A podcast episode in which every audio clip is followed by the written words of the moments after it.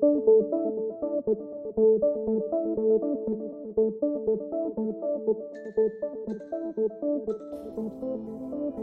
and welcome to Hacked Off. In today's episode, we are going to be continuing the story about building security. Where do you start? Where do you go from there? And in today's episode, I have Kevin Fielder with me. So, Kevin, just in case people didn't hear the last podcast, uh, why don't you introduce yourself? Cool. Hey, yeah. So I'm Kevin Fielder. I'm CISO of Just Eat, or Jets, as we're now known, as we've just become a larger company. Um, so yeah, so I'm really passionate about kind of building teams, building strategies, um, building security functions. So that's what exactly what I've done at Just Eat. So it seemed a really good idea to talk about exactly that with Holly because she did a podcast just recently, kind of covering building security. So I, I, kind of volunteered and said, "Hey, do you want to kind of follow up with that and, and talk a bit more about building strategies and teams and, and engaging with the business and all of that good stuff?" Sounds good. So I think one of the things that I started when I tried to do a vague, unscripted rant about where I would start security. I said one of the first things that I like to do is is developing policy because I kind of feel policy is like a design document for implementing security. But where do you like to start? Policy is one of the first things you do, but I think before you even get there, if you are starting kind of either as a kind of do-over or pretty much greenfield, whether it's a startup or a larger firm that's just realised they they need a security team and a strategy, is to do that understanding piece. So you know, much as I love getting things done, I think the worst kind of way to start is kind of dive in and go, this is what we need. Mm-hmm. And until you've kind of done that understanding piece. So your first few week, month or two plan should really be understand the business, get to know your stakeholders, get to know the pain points, um, understand what the risks are and problems are to that business, start getting a feel for the risk appetite, those kind of things. You won't bottom bottom it all out um, kind of week one, but in those first few weeks, start kind of getting a taste for all of those things um, understand what they've got in place already. Is there any policies, you know, from acceptable use to HR policies to whatever else in place already? Um, understand what security tech and process and stuff is in place. So then you kind of know what you've got and what you need to achieve. And then obviously you're right in saying f- from that, one of the first kind of artifacts you create, um, other than maybe your kind of high level strategy, which obviously include building out policies. So you might, you know, one of the first things you do to get buy-in from the board and the exec or whatever else would be kind of that kind of straw man strategy of this is what I want to achieve. This is how I, I want to go about it. This is how I want to kind of make sure I align with the business. And that would obviously have things like creating policies and procedures, building the team, all of that stuff out. Um, I guess the only sort of slightly opposing thought I've had to that, and, and what I did, I did some of is um, build out some operational capability. So, you know, it's all well and good building out a security policy, but if you have nothing in place like monitoring and understanding and you know, detection response stuff, you could be getting utterly smashed right now without knowing it. So you'd be writing a policy about what you should be doing while someone's stealing your data. So part of me is also if there's literally nothing, um, start building that operational capability immediately. Um, I don't think you need a policy to hide behind to do some of that. Um, so yeah, so get some to I Sorry, that's a, a, big thing, isn't it? It's, it's that difference of like when we say where do you start with security, it, it really is like, well, where are you at? Are you building mm. something completely fresh, or are you inheriting something? It's like a different question, right? Yeah, hundred percent. So, so you know, and and and so and it's it's that balance, right? There's obviously you know there's the the balance of of policies, procedures, um, and those good things that you need as a baseline. And you know, we've all had that kind of pushback when you say, "Hey, we should do this," and someone's like, "Where's the document? Where's the policy that says we have to do that?" yeah, so, yeah, and that that I, I I want to lose my shit for want of a better term when people do that because it's just hiding behind a lack of some written down thing for doing the right thing usually. Um, but yeah, so it really is that thing, and I think it's that little that risk assessment piece. What's your risk? What's what's where is the business is kind of step one, and then that'll frame what you should do. Um, and I think you can do stuff in parallel, right? If you've got a remit to do things and, and, building a team or there's a team there already, you can start doing things in parallel. So it might be for me, the first two things will be get kind of a high level strategy and plan and kind of step one is build those those policies, but in parallel also get some of those kind of baseline operational things in place. You know, no one's going to say you need a policy to do monitoring, right? I, I, I can start monitoring kind of key assets and ingress, egress, stuff like that. Just obvious things, you know, as soon as possible. I can start building out a small security operations team to deal with incidents and start hunting for things and, and that kind of stuff ASAP, right? So if that's not there, that's probably as or more critical than the policies because without that, you've got no idea what's going on. So one of the one of the first things you mentioned there in that kind of like stream of things to consider was risk appetite. What do you mean yeah. by risk appetite? So, like every org has, you know, it's, it's a really hard one because people, it's a very hard one to pin down. But just you get a feeling for kind of how risk averse versus kind of risk taking the organization is. So some organizations will want to move really fast, um, get things done, launch product quickly, um, and take some inherent risk with that to be super fast and whatever else. Some organizations might be, you know, in a really tough battle for their their their market. So they'll take some more risks to win because if they don't win, they're not in the market at all. Um, other places may be you know very risk adverse. So you know sort of some of the financial services and, and longer term investments and whatever else that are slightly slower moving might be super risk averse and, and want to have a very process driven and policy driven organization um, that takes much less risks and is much more kind of considered in their approach. Um, and there's nothing wrong with either, um, but you need to understand that. Um, and you need to kind of understand you know, your business and where, where the people there are coming from so that you can make a, kind of appropriate decisions and appropriate program. If, if you're in a, a move fast, get things done, um, do as much invisible security as possible, uh, kind of, you know, DevOps, Agile, whatever other terms you want to use, organization, and you come in with, well, we need all of these policies, and then we need all of these procedures that people follow, and then we need all of these toll gates and processes, you'll get nowhere, and people will think you're an absolute clown because you don't understand the organization at all. Yeah.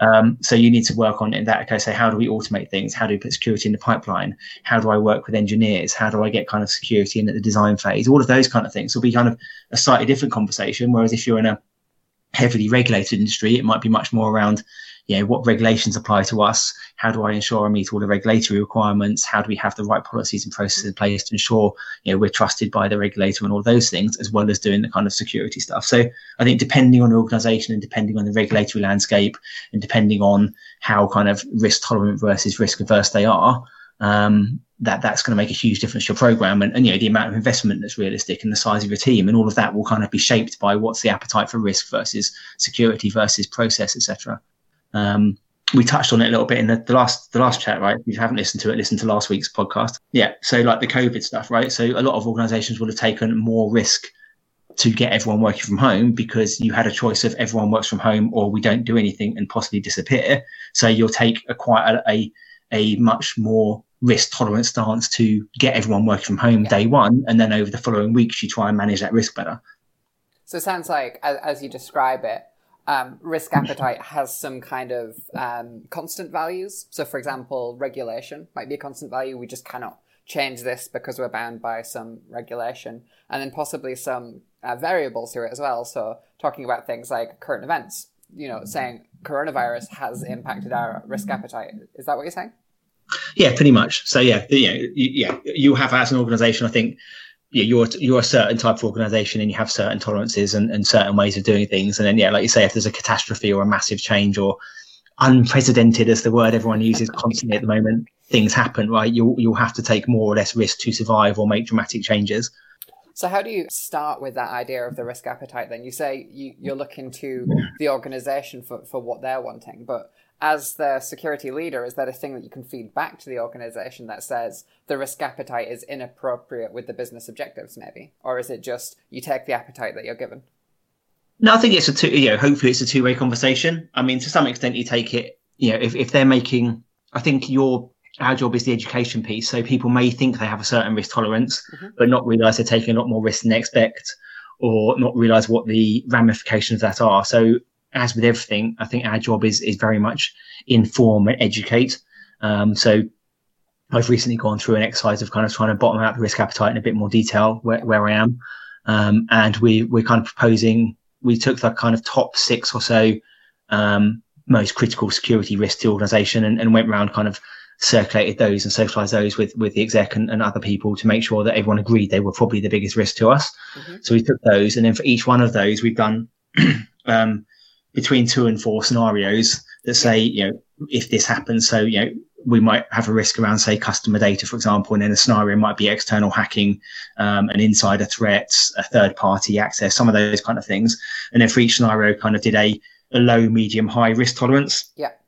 Where low risk tolerance was obviously, um, had, but as part of that, we also covered the organizational impact. So where you have a really low risk tolerance, we also covered, okay, that means you'd have, you know, probably a maximum of 10 records would get out before you detected it, but it would mean we'd have much more process and policy in place and higher investment to protect that.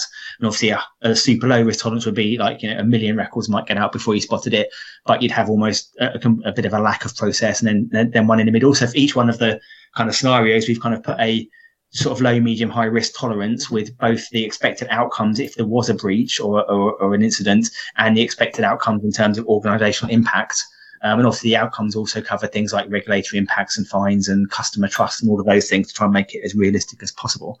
Um, so then we've gone round to individually to most of the exec to um, kind of cover those off and go through them um, with obviously a focus on ones that are, are much closer to their areas if they didn't have time to go through all of them yeah. and kind of get a feel for each one of those where the where the exec was. And then from that, we've kind of built a pack that kind of says for all of these different scenarios, it looks like Just Eat is, you know, here, here, and here for these different types of risk. Um, and then from that, you know, it's not it's not you know completely empirical. It's a bit of art as well as science, but that gives yeah. that will give me a really good idea of where we sit. So then I can frame my security program to be within that tolerance and say, okay, we're doing all of these things because you said you don't tolerate that, but we're a bit more relaxed here because you said you are prepared to carry a bit more risk there. Um, obviously that's a bit heavy handed for kind of week one if you're new. Um, and you may, you know, you, you go a bit more by feel and kind of gut and yeah. just talking to people for that initial feel, but then you can do something a bit more um, kind of scientific and, and a bit more kind of organized once you've kind of got that initial strategy underway. So you talk about this kind of balance between um, science and art, and I guess there there's a difficulty between um, things that impact risk that that can't be measured so easily. So things like um, how do you deal with likelihood? If you look at a particular scenario, like um, insider threat, for just as a as an example, um, how do you determine what the likelihood of that kind of attack is? Yeah, so this is one of those things where I, I have got a real issue with a lot of the kind of um, risk frameworks. Yeah. Um, and ways of measuring it because they all pretend it's it's all science and it's frankly not right. Yeah. We don't know tomorrow what zero day is going to come out. We don't know tomorrow what member of staff might be approached with a bribe. We don't know tomorrow what member of staff might be struggling financially, you know, all of these things, right? Or who's just had a bad day or whose friend was made redundant and now they want revenge because their mate was made redundant. Yeah. All of those things, you don't know what's going to happen. So to pretend that um, risk assessing and likelihood is science is, I, I think, a, a, massive reach and, and something we should be honest about and just kind of be really open with, with our organizations that look, we, these things happen. Here's evidence that they happen. You know, you see them happening in the wild in other companies. We know these things do happen. Um, we know that if this did happen, these are the likely input outcomes in terms of if this many records got out, this is the likely thing that would happen in terms of press and regulation, whatever else. We can guess some of those things because we see it happening. Um, but in terms of likelihood, it's kind of well, and, and this is how likely we think it is based on, but it's within a very big tolerance of it's just based on you know other people in our sector or other news stories or other things we know about. There's a bunch of breaches we don't know about. Um, there's a whole amount of unknowns. Mm-hmm. So this is a bit of art based on our expertise, and you employ us because we're experts in this field, right? So yeah, I guess yeah, there's that bit of building that trust, mm-hmm. um, but it is a bit. There is some art as well as science to this, I think, and, and it, we should just be totally honest about that because we don't know what's happening tomorrow. Who who predicted COVID? Yeah. Do you know what I mean? Yeah. yeah. yeah. So so I think I think just just to be honest that that we have there is some art and some skill as well as the science that goes into this. Um, and the same as risk tolerance, right? There's never a people don't put I tolerate forty seven pounds fifty of loss or whatever. People don't do it, and that's not how people's brains work. Yeah. So I think the scenario piece works really well because it doesn't come to an empirical number, but it comes to a really good feeling for where we are. That it has a really good conversation about what kind of things you tolerate and what kind of things you wouldn't, and what kind of organizational impacts are okay to get within that tolerance. And that's that's the thing, right? With like trying to get it to a number, trying to talk about things like annualized loss expectancy. You know, we talk about um, high, medium, and low risk, but maybe you could grade that out of ten. You know, like how high is this on? You know, maybe something like a best score. Um, or you could break that down further into like out of 100 you know how how high impact yeah. this is and it sounds like you're saying that you know trying to get a figure uh, an, an, accurate figure out of it is maybe not the best idea it's it's more like um, documenting the reasons for why you've made decisions and, and trying to come up with um, uh, more like a feeling.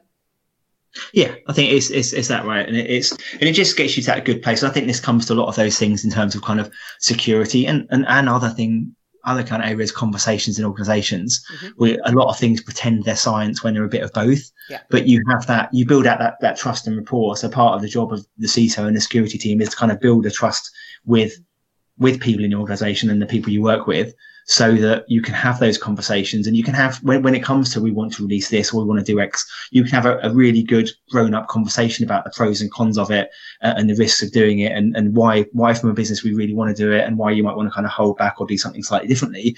And i think come to a, a much more mature outcome than just kind of sitting there going well the risk the risk says it's a 73 so it's red so you shouldn't do it. You know that doesn't work for anyone. Yeah. I mean how do you how do you manage the opposite of that so we're talking very much now about interactions with the executive team and making sure the executive team um, understand and accept the, the level of risk that we're talking about. But how do you balance that with a security team who maybe don't understand why some risks are getting, uh, I think we would say accepted, but they might consider ignored? And, and how do you consider with the security team of things being like offset? You know, we're not going to fix this vulnerability. We're going to insure against it, or we're not going to fix this vulnerability now. It's going on the long term plan, not the immediate plan. How do you balance the uh, security team's desires? Yeah, no, that is a hard one, and, and I certainly kind of earlier on in the kind of building of our team had had some people with real issues that were very disgruntled that we weren't being listened to and no one cared. Um, and, and part of that was because we were kind of a new team and we weren't getting as listened to as we do now because we were just building out the capability, right? And we weren't hadn't built up that kind of reputation as a good team to go to, and, and you know, because it takes time to build up reputations, right? Um, but you know, and it, it is I think it's one of those things that as people mature in the industry, they, they get to realize that, you know, we're going to do a great job, but sometimes we won't always get our way because, um, you know, there's a whole bunch of business and organizational imperatives. You know, fixing issue X means we don't deliver feature Y. Yeah. That's, that's the factual thing. And as you've got infinite resource, same as we can't do, you know, we can't have um, you know, the, the best, shiniest tools all the time. I mean, you shouldn't need them anyway, right? But you can't have all of the investment you want. You have to justify your investment. Yeah. Um, I think it's the same as that. And it's, it's, it's talking people through and it's, it's demonstrating to them that it is being listened to. So when you have those wins, hey, you know, we are now doing this. It took us, it took us longer than we thought, but look, they are fixing this. They are making a complete change to how authentication works based on our recommendation. It just took six months longer than we'd hoped. Um, so you can show them the wins. Um, and do your best to kind of educate them around that, um, that you know, we don't always get what we want, but hey, look, they must want to do good security and trust uh, and realize it's a good thing because we have a team. So if you're in a company that supports you, hey, look, they're investing X millions or hundreds of thousands, depending on you know, your organization size. We have a team of X people. We have these tools. We have these capabilities. We have these policies.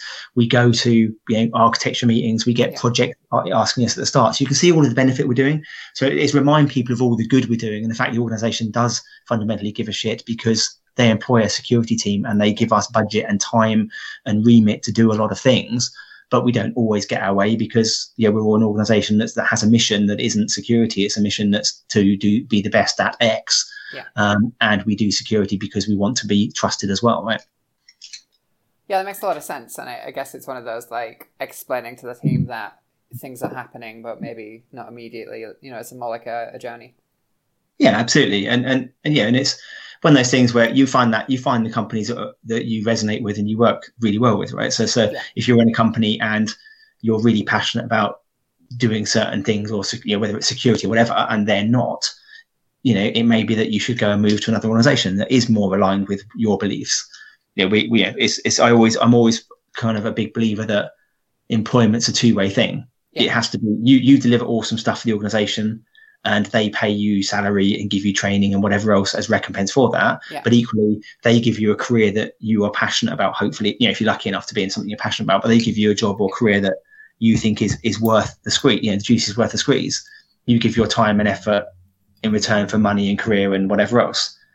Um, and it's always it's a balance. You know, it's an equation. And if it's not right on either side, then that's when either the company or the person should make you know decisions around actually if I'm not happy, do I want to be the person that comes to the office every day and everyone goes, Why do you keep moaning about your job? Get a new one. I'll actually go and look for a new job.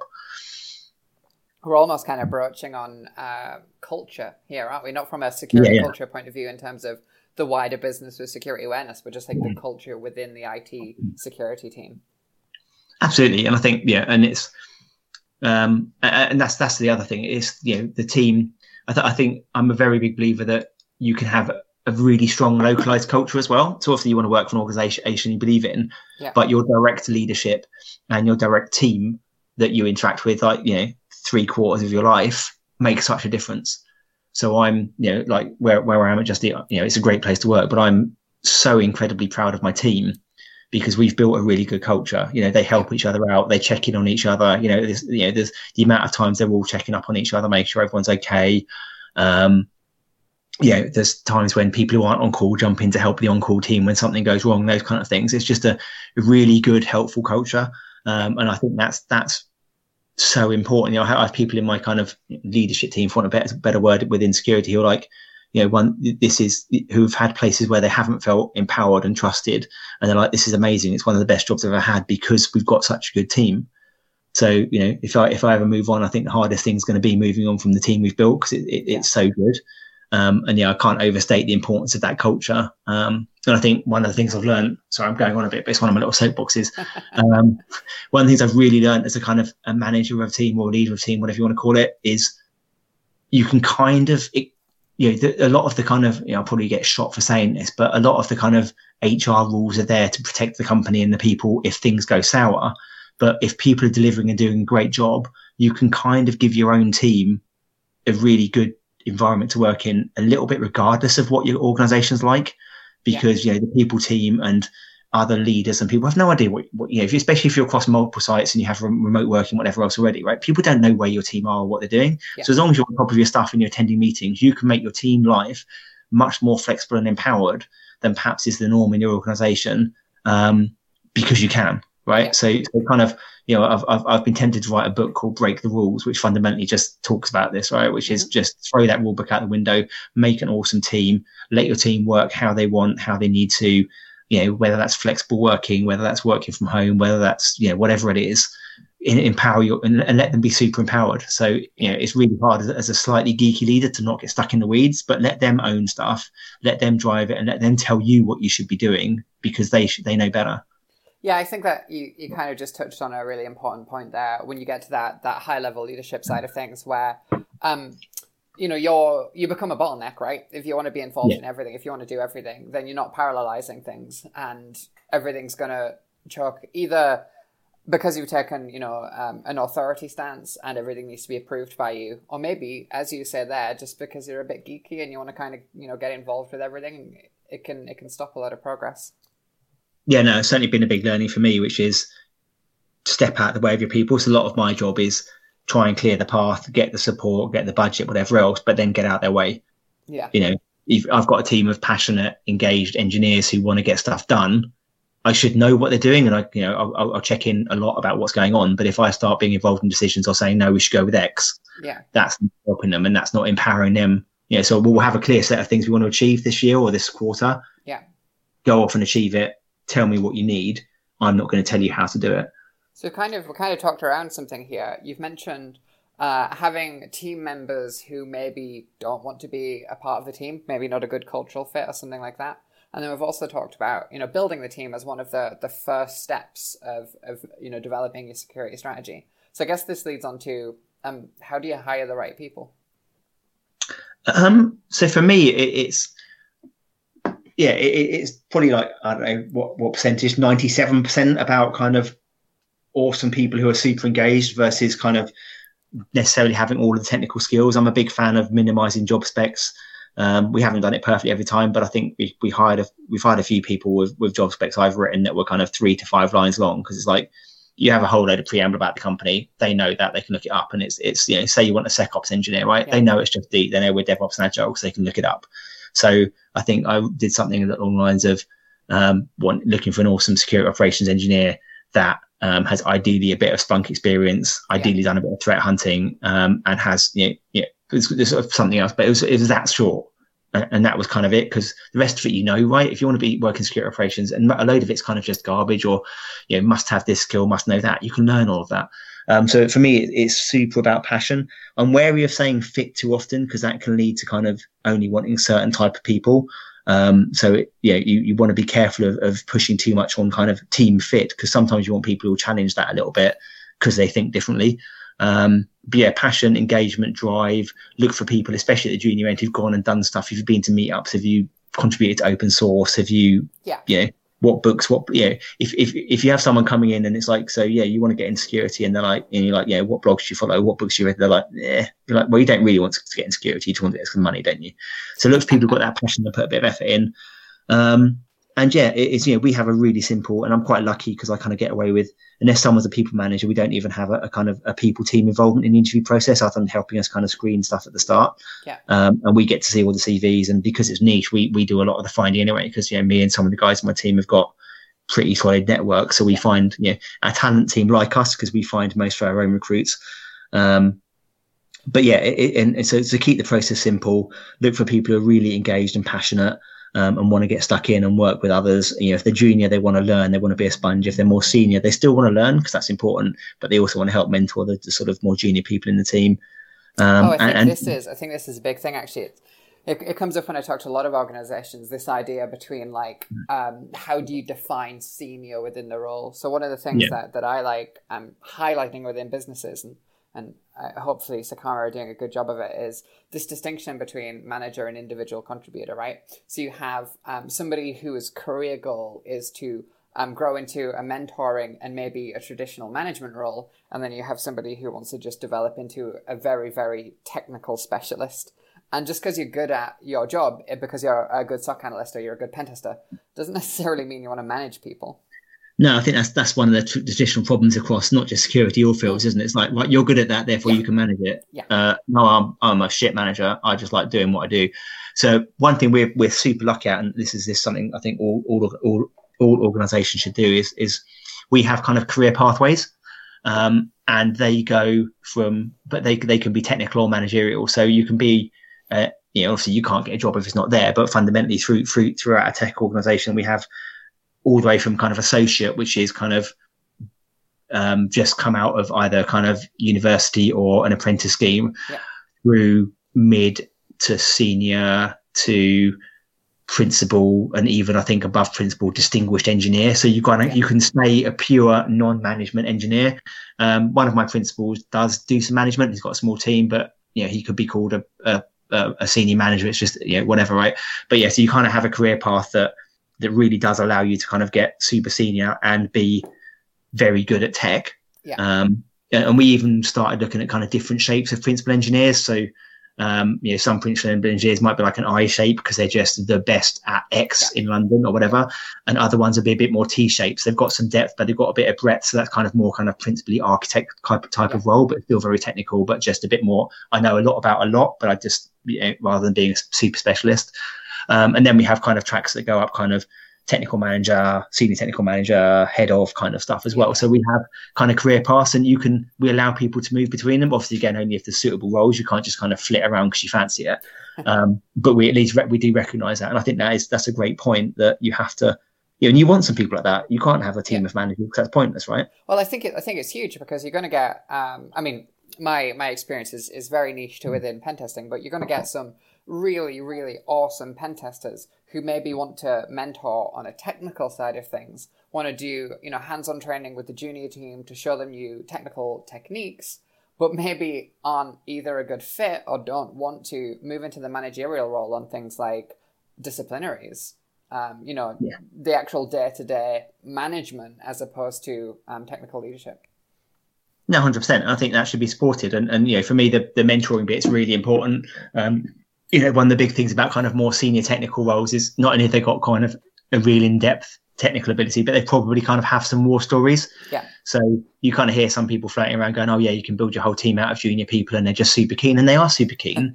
but you know, I think that's a, a pretty short-sighted approach for when you have an instant, right? If you have an instant or an issue, yeah when the shit hits the fan, some people who've been through that before and have have the battle scars are going to stay calm and know what to do and follow the process. Whereas someone brand new may well struggle a bit with how to cope in a, in a kind of major instant situation. That was um, that was something that I was thinking in in last week's podcast as as we recorded it. I don't think I brought the true details out of it, but but something that was in the back of my mind was um, I, I, was working with a, a law firm who had a really serious breach in in 2017, and uh, they had you know um, the unit of measure for affected endpoints is the thousands. So there's around you know eight nine thousand affected endpoints.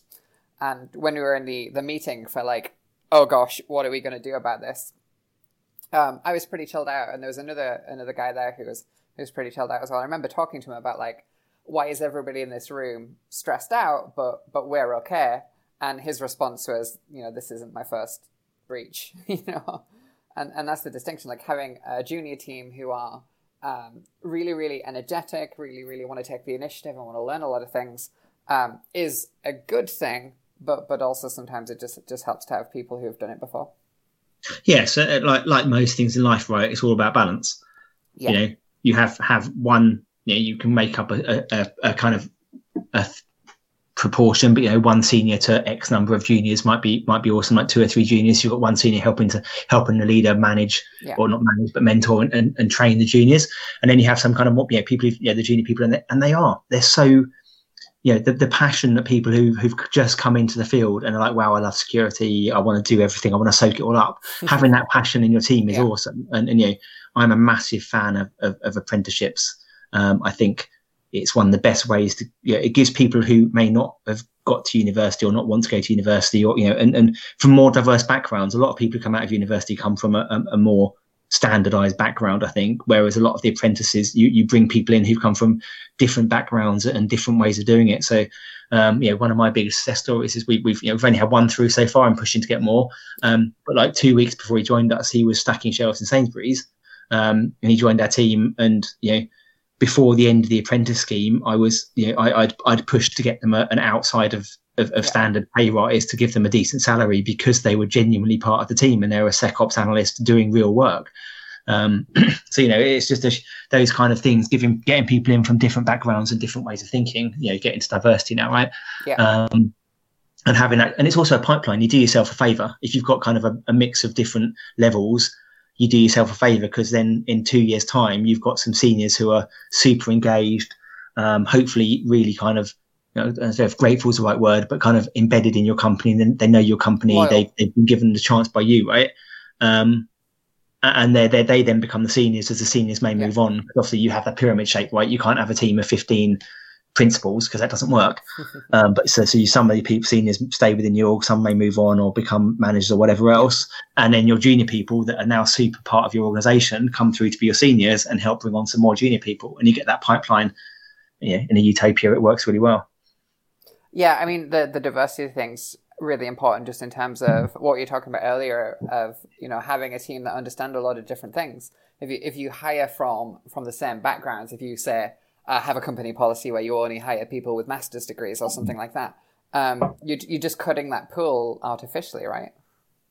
Yeah, hundred percent. And and yeah, and it's it have having it's kind of like we touched on with the with the hiring piece as well. If you look, that, that's why I kind of I've often historically said cultural fit's really important, and I think in some you know have, having that passion and engagement and being a good person that wants to work as part of the team is important yeah. i think cultural fit should be shied away from a little bit as too much because it's a, a, trap where you can fall into only hiring people that you think are like your team as opposed to wanting some people that kind of cause a bit more yeah. of that you know the storming forming norming piece right but then you yeah. get a better team at the end I think I think the thing there it, it, it just depends on on what you mean by culture and maybe implicitly we're, we're talking about um, passion as an aspect of culture. So you want somebody who just, you know, wants to do the security thing, wants to be the best SOC analyst they can. And some people might hear the word culture and, and start writing a list of job interview questions that are things like, what is your favorite IPA? What is your favorite video game? Because they're not looking for um, a team fit in terms of passion. They're looking for a team fit in terms of like the same like tribe, the same background, the same aspects. Yeah, no, absolutely. Yeah. If, if by culture you mean loves security, is passionate about getting things yeah. done, and wants to work as part of a great team and help others, then yeah, that's that's that's I think a good cultural thing to look for. Awesome. So we we've mentioned policy, we've mentioned building teams, we've talked about how to assess risk, risk appetite, those kinds of things. At the early stages of developing your security strategy, what have we missed so far aside from those three things?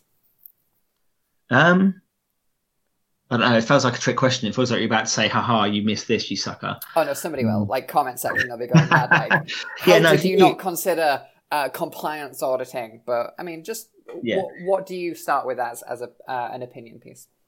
Yeah, so yeah, like I said, it, it's, it's, step one is is get to know your org, where you are, what you stand, wh- where you stand, mm-hmm. what's in place, what isn't in place. You know, is it truly greenfield? Is there a bunch of stuff there already? Um, and then build out that kind of get a buy-in for that strategy piece, right? And it doesn't have to be like a million year; it might just be here for the next three, six months. But if you want to build a team or get stuff in place, you need buy-in for doing that. You're going to need some budget. You're going to need support. You're going to need you know, kind of yeah, not just exec, kind of people across engineering or whatever else, where you need to help people help help you do things, where you're going to impact how people work a little bit sometimes. So get that buy-in and and tell the story of what you're trying to achieve and why. Um, and, and try your best to align that with the organization goals, right? So, like we touched on, if it's a super agile or being too process heavy, isn't gonna isn't gonna land well. So you've got to kind of land it in a way that works for organization. Um, and then get started with building out stuff as quickly as possible. So not just yeah. the policy stuff, um, you know, day one start start your well, not day one but kind of as soon as you understand a little bit start going okay how, what what do i need as a team what's in yeah. place currently and you have to be a little bit ruthless if there's a team in place currently that isn't right you need that remit to make changes as well um, yeah. it sounds harsh but but you you can only succeed with the right team so yeah, yeah if it's I a think, brand new thing this is, sorry this is a thing that um, it certainly comes up in software development right where you have uh, tech debt. I think everyone pretty much understands tech debt of you know things like oh we've still got a Windows 2000 server because it's running some critical application or something like that. But but there there's other forms of, of debt within organizations, right? There there's uh, management debt. If if management has has previously made poor decisions, then they maybe need revisiting. So we're talking about here in terms of just like you know if the if the team isn't working, if you're doing things wrong, then you know you've got to you've got to take some action on that, right? Yeah, and you know that, that that's kind of I think that makes it even harder, right? If you're an organisation where you know it, it's if there's a culture that's kind of open to change and ready to change, that's great. If you're in one that's not, you've got kind of a much harder door to push against because you've mm-hmm. got a bunch of people doing certain things who believe they should be able to do things a certain way that might be inherently, you know, risky or unsafe. So yeah, yeah it's it's assess that readiness to change as well. You know, I, I know some years back, um, you know, I won't say where, where, it was, but myself and someone else um, both started. I didn't know them. We just happened to start somewhere on the same day, yeah. um, and we were both brought in as kind of solution security architect types because they wanted to be more agile and more dynamic and get stuff done. Yeah. Um, he left after six months. I left after a year because they fundamentally weren't ready for that change. You know, I spent I spent yeah. three or four months arguing that we could virtualize something, and the compromise they agreed on was to build a new VMware stack and do a one for one server to virtual server implementation, which was beyond broken if you understand anything about virtualization. Yeah. Um, so so yeah, so it was just it was it, they they thought they wanted some change and they didn't, so we both left pretty quickly. So you know, it's assessed that you know what, what's the organisation's appetite for change and improvement, um, and it might not be that it means you should leave, but it just means you can temper your your delivery of what you want to do and, and how much change you want against that background. You know, if you think they are wanting to change, but there's quite a lot of cultural movement first, you might want to kind of be a bit more kid gloves with with how you deliver your kind of strategy and plans yeah. so it lands well and people come on that journey. You know, people take time to come on a journey. I often find, yeah, you probably find the same way. If you if you've got a really cool idea and you just bang straight out, hey, we should do this, it's amazing, and you've already worked out in your head why you should do it, and you just smash straight out, and let's do it. Everyone's like, uh, that's stupid, we can't do that, and they really resist it. If you start talking about, hey, we should do X at some point soon, then yeah. three, six months later, like, hey, we should do X, and we're like, hell yeah, we should do X. We've been talking about that for ages. Great idea. Yeah, I think you see mm. that not only in terms of like processes, but also technologies, right? There's some people who chase like the latest framework, and then there's um, some people who who like to to stick to sit within what they're used to. Yeah, absolutely, and it's it's, it's you know it's not a bad thing. It's not that people are bad. People are just people are you know, creatures of habit. And some people love change, but a lot of people don't. And even yeah. some people think they love change don't. So when you say, "Hey, we should change something," like uh, I don't really feel comfortable at this, and they don't even necessarily know why they just resist it because it's different to normal. Yeah. You've talked a lot about uh, agile and also using the term DevOps. How how does that impact building a security strategy? You know, between I guess what are the benefits of waterfall? What are the benefits of a more agile approach? And and what do you mean when you talk DevOps and agile? A huge amount of questions in one that is. Um, so I don't think either approach is, is inherently right or wrong, right? It's what's right for your organization and, and, the environment you're in. So there's a lot of kind of like, hey, this is best, and I think that's that's wrong. Um, you know, both can work for for different plans, and, and you know, some projects are inherently waterfall. It's just because they take time. If you want to go and build a new building, you can't do that like agile. You'll end up with a toilet in a kitchen or something. You know, it, it, it's yeah, you've got a plan and you get approval and you build it, and it takes months or years to build because it's a massive building, right? So some things just can't be done in a kind of DevOps way. You might break it up in small chunks, but you still have a an inherently kind of a plan. Yeah. And conversely, I think DevOps as an excuse not to plan is not untrue either. You still have that initial what's our end goal. It just allows you to kind of deliver value in much smaller chunks, um, and it allows you to pivot if you need to a bit more easily. So what do um, you mean think, by uh, pivoting there?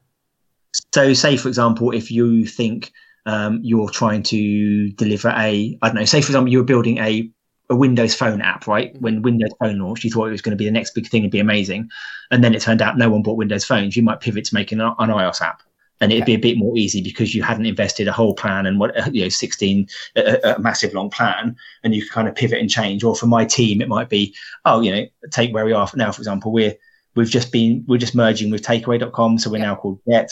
Um, so for me, you know, I've got a 12 month plan, but because I deliver everything in kind of two week sprints, I've already started having those discussions. Well, we're probably going to change an awful lot of what's in our plan for the rest of the year because we might be thinking now, how do we work with the new our new our new um, colleagues on making sure that our whether it's their monitoring or our monitoring, but choosing the best monitoring solution and getting that rolled out across the whole group. So rolling things out across the group becomes a, a bigger priority than a new capability because we have big gaps in our visibility, for example. So, but I can pivot without throwing stuff away because I guess it's a bit more agile than DevOps, but because you kind of do that agile way of working, every couple of weeks you do a discrete piece of work. Yeah.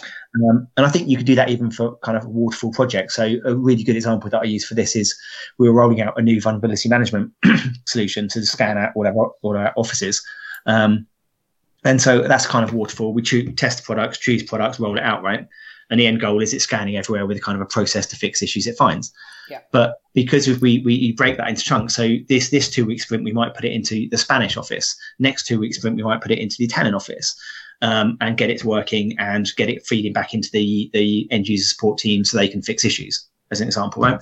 Yeah. So every chunk, every sprint, you've delivered some value, and if you have to stop at the end of that sprint, you can walk away and then come back and do the next office another time. Yeah. So you can still a lot of big projects can still be turned into discrete chunks. Um, and then you kind of ask about DevOps. So DevOps, I think, you know, is kind of agile, but with that kind of rigorous, you know, whatever you want to call it, rigorous or extreme ownership. So yeah. you own your thing and you own your thing forever. Um, and I think that's a really important message. So you build it, um, and then you put the code into production and you run that code and you get phoned in the middle of the night if it doesn't work and you're, you're, you're, you're, you own it. You own making sure it's reliable. You own making it sure it's secure. You own everything about your component. Yeah. Um, and I think that's a really strong thing. And I think done well, it's, it's absolutely epic because it just, you know, if nothing else, you don't want to be woken up at three in the morning. So you make sure it works. Right. Yeah. Um, and it just has you know done well and it, it doesn't need devsecops or any other bits added to it. You know why not have devsec qa unit testing whatever else in there right? It doesn't need that. Yeah. um, if you go to devops.com they've got things like threat modeling and stuff as part of their process. Security is part of it and it, it's that that's the thing i think the message gets a bit watered down when you start putting other stuff in it is people forget devops mean you own everything about it yeah. So if you make a component, you own making sure that component adheres to whatever architectural and policy standards your organization have. You own making sure vulnerabilities in that component, whether security or reliability or functional, are remediated because it's your component. So I think if you get people on board with that and genuinely on board with the real kind of DevOps, um, it makes things work really well. And then you, you as a security team have to work with that. And all that just means really is you understand how it works. You integrate at the design phase and build phases. You do automated scanning of everything because stuff's going out the door fast, right? So if you're doing 50, 100,000 releases a day, whatever, you have to automate all your testing because you can't do manual tests and you can't tell people in three days time that something's broken. Yeah. So it's just, it's not, you know, for me. And, and, and I think that applies, you can apply those security principles anywhere. If you're, even if you're waterfall, right? If you're in a waterfall organization and within five minutes of you checking in code, I can tell you about security vulnerabilities. That's great. I might be able to get away with telling you in a few days, but it doesn't. But I can still do really good kind of DevOps security and scan stuff every check-in and be really fast and just be better at security. So I think you can apply kind of DevOps approaches and agile approaches to delivering security, even if the rest of your organization isn't. That's probably a whole nother talk, right? Kind of doing agile security. Sorry for another time, yeah. Yeah, no, absolutely. But I'm really passionate. I think doing doing even in a non-agile org, if you run your security team as an agile team um, and try and deliver value, value really fast and try and engage with engineers and developers and, and people really fast, you just get things done more quickly and people just are like, oh my God, how are you so good? Yeah, I guess it's that it's that ability to iterate, isn't it? It's the ability to um, to not only pivot as you mentioned earlier, but to like break something down into pieces and then and then develop it as you go. Yeah, absolutely. I mean, and that, that principle is, I think, really valuable, right? If you can deliver, you know, and we often talk about how does security demonstrate value because it's, you know, often seen as a cost center. So if you can have a, a, roadmap and you can every every time someone asks, you're like, here's what we delivered last last sprint, here's what we delivered delivered last month, and you've got a list of, you know, whatever, 50, 100 items. We delivered all of these things, and what I've just done is link them all to risk. So, well, my team has a, lie if I say I did it, but um, we, we have a we have a delivery manager who helps us, and, and they've done an awesome job of kind of we had all of our projects and then we did a kind of the, the, the, the quarter plan of detail and then the 12 month plan of kind of a bit less detail but we've linked it all to both our strategic pillars so we have kind of you know everyone has a strategy and strategic pillars and, and you know whether it's culture or protection or whatever right um, but we've also linked them all to our key risks. So we've got a, a, list of key risks. So we've taken the top 13 risks and we can clearly demonstrate how every single piece of work we do is linked to managing one of our key risks and also linked to our strategy. So kind of those things seem a little bit annoying, but it's really powerful because I can now demonstrate to whoever wants to know here's everything we're doing. Here's everything I delivered last quarter. Here's everything I'm delivering this quarter. Here's what's at risk. Here's which team owns it. Here's what risk it's against or risks it's against. How do you how do you balance having that availability of information and, and I guess documentation with actually getting things done? If you have that level of you know ability to say, here's what I did last quarter, how do you make sure that you you know are delivering things for this quarter? So I think it's it's for us. It's you know we've had a lot of help from from a lady uh, called Claire who's absolutely smashing helping my team do this.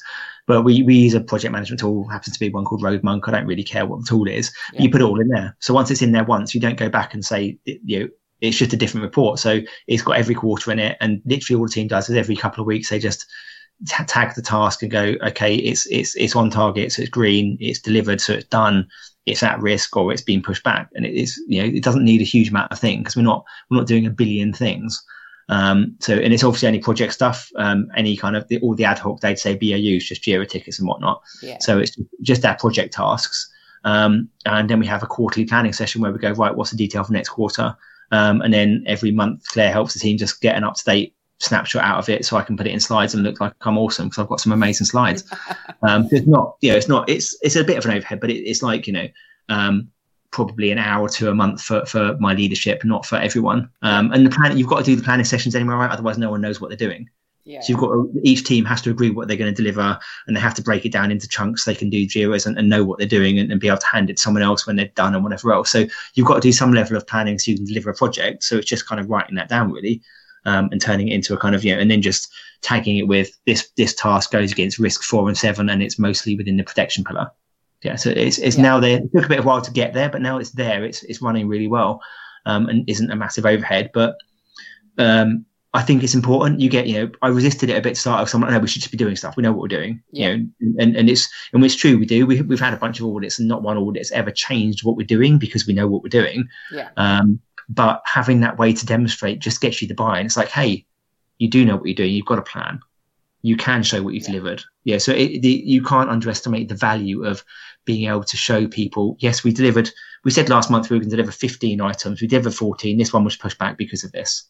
They're like, you've got your shit together. Yeah, you know, and the difference in response that I get now, I've got this in place. Talking to whether it's exec or board or whatever is extreme. So I can't I can't kind of overestimate the value of getting your, your, your kind of house in order from a what am I doing? How is it linked to risk perspective? Yeah. So um, one thing on that, we, we talked about um, building the strategy and then building the team. And now we're mm. talking about getting that team to feed back either through project management or just through kind of managing Jira tickets and things so that so that you're informed about what's happening. But how do you handle when team members leave? We mentioned it earlier with you know seniors leaving and things like that. But what if somebody's just given a better offer and you lose you lose some of your team? How do you handle that? Um, so, so obviously, yeah, I think there's there's kind of two bits, right? You try and make your team as, as on your in working environment as good as possible. You know, security is pretty frothy. Pretty much anyone can move just for, you know, if they want more money, they can move. Um, so you make your team as good as possible. You, you make your, you do what you can to support people when they're doing great work. You obviously fight their corner to get pay rises and whatever else, but it's more about the team culture. Um, you know, you make it so people don't want to leave your team because it's a great place to be, right?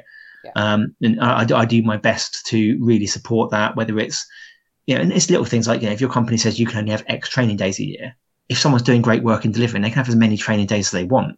Do you know what I mean? So stuff like that, where if you want to go to conferences, you want to go and learn, you want to go and present at conferences, um, you want to do these online courses, you, whatever it is, Um, you know, you want to kind of, you know, and even if it's working on specific projects, you, know, you can't let people do whatever they want, but you can do your best to kind of support them in their careers as well as you can. Um, and your best to have a really good team culture so that people do genuinely support each other. So it's like, wow, I love working here. Yeah, I, I had a struggle yesterday, and my boss was like, "That's fine, take the time," or Jim will pick it up, or whatever it happens yeah. to be. Um, so just just that cultural piece, I think, is super important to it. Yeah. And you are going to get some churn, right? And you don't take it personally. Yeah, we've had some people leave not not as well as I'd like, and we've had other people leave, and they're just like, look, I found got a really good offer because I want to do security architecture, and here's a security architect role. But thank you so much for the opportunity you gave me. You got me in security. You know, effectively, I've got this job because of you, and it's like, wow, that's amazing. We've helped your career. Yeah, yeah. Um, yeah, so you manage the churn. There's always going to be some churn. Um, I think we we have lower churn than I'd expect because of the cultural aspects of our team. Um, but when people do go, you do your best to make it a good leave. So they're leaving like, wow, that was brilliant. And it's, you know, you don't want to burn your bridges, right? Because it's a small world. If you leave yeah, somewhere burning your bridges, there's 15 people who wouldn't recommend you for a job, you know? So yeah, so so yeah, leave on good terms. If people leave because they found something better that's more suitable to them, and it could be all sorts of reasons, right? The right role, or oh, yeah. a role or a home, or a part-time role if they've got whatever it is. There's going to be a bunch of reasons for that that you might not be able to meet, um, and, and, it could be a massive salary. You know, I had someone in, in my Canadian team leave for about a 70% uplift in salary for a sales role. And I was like, I can't match that. And he had yeah. family on the wall. He's like, look, I've got to take the money because I, I, I want to kind of give my family the life. And I was like, yeah. awesome. You know, good luck. There was no bad feeling. Um, we'll look to hire someone new. Uh, yeah. So, so yeah, and just be mature about it, right? There's always going to be people moving on. Yeah, I guess uh, I guess that's the best way to do it, isn't it? It's just um, accept it's a fact of life, but do your best to minimize it. Yeah, that's basically it. And and yeah, and it, it's and have that succession planning, right? So you've got you've got you know people in place, yeah, and, and try and minimize. It's harder with a smaller team. You also want to kind of minimize that single point of failure stuff.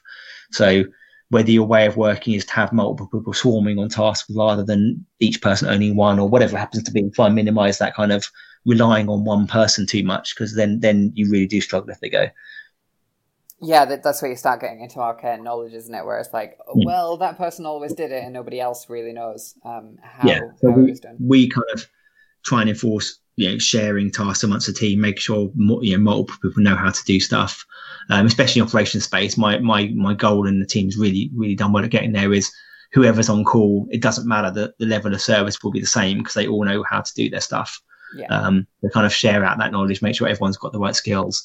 Um, and yeah, and, and rely on people, but try and make it so that you know, and there's and don't over document, but there's enough documentation, all that kind of stuff, so that people can pick things up if, if you know, because it's not just if you believe someone might get sick or oh yeah, you know, have a disaster or be run over by a bus. You know, obviously, touch wood, no one does, but you know, there's a whole bunch of things can happen that make single point yeah. failures a bad thing. Awesome. I think I think that's everything that I'd written down in terms of notes. Is there any any major points that you'd plan to raise that we haven't talked about? I don't think so. We just, yeah, it was just, yeah, like we said, it was just have a good chat about kind of building teams and, and, whatever else. And I guess for anyone who's listening, it'd be great to have your thoughts and stuff we've missed or things that, you know, Holly or me or anyone could talk about in future that you're interested in. Oh, definitely. I, I always like uh, kind of shouting out to social media and saying, there's, there's got to be something we've missed, right? When you've got an hour of unscripted content, you, you can't have everything. So um, if people let us know over social media what it is we've missed, and um, if it's something within uh, Kev's field, then we'll get him back in for for a part two, and we'll say, "Yeah, you, you missed it. You've got to you've got to do better." You're an idiot. Yeah, so maybe, that's a challenge. List all the things I've missed. yeah, and, and maybe we, we can go more in depth one day about the yeah. um, the DevOps, the DevSecOps DevSec, oh, yeah, QA Ops, uh, and, and yeah. have that kind of give give that topic the, the space that it requires. No, absolutely. Awesome. Thank you. Awesome. Well, thanks for coming on. No worries.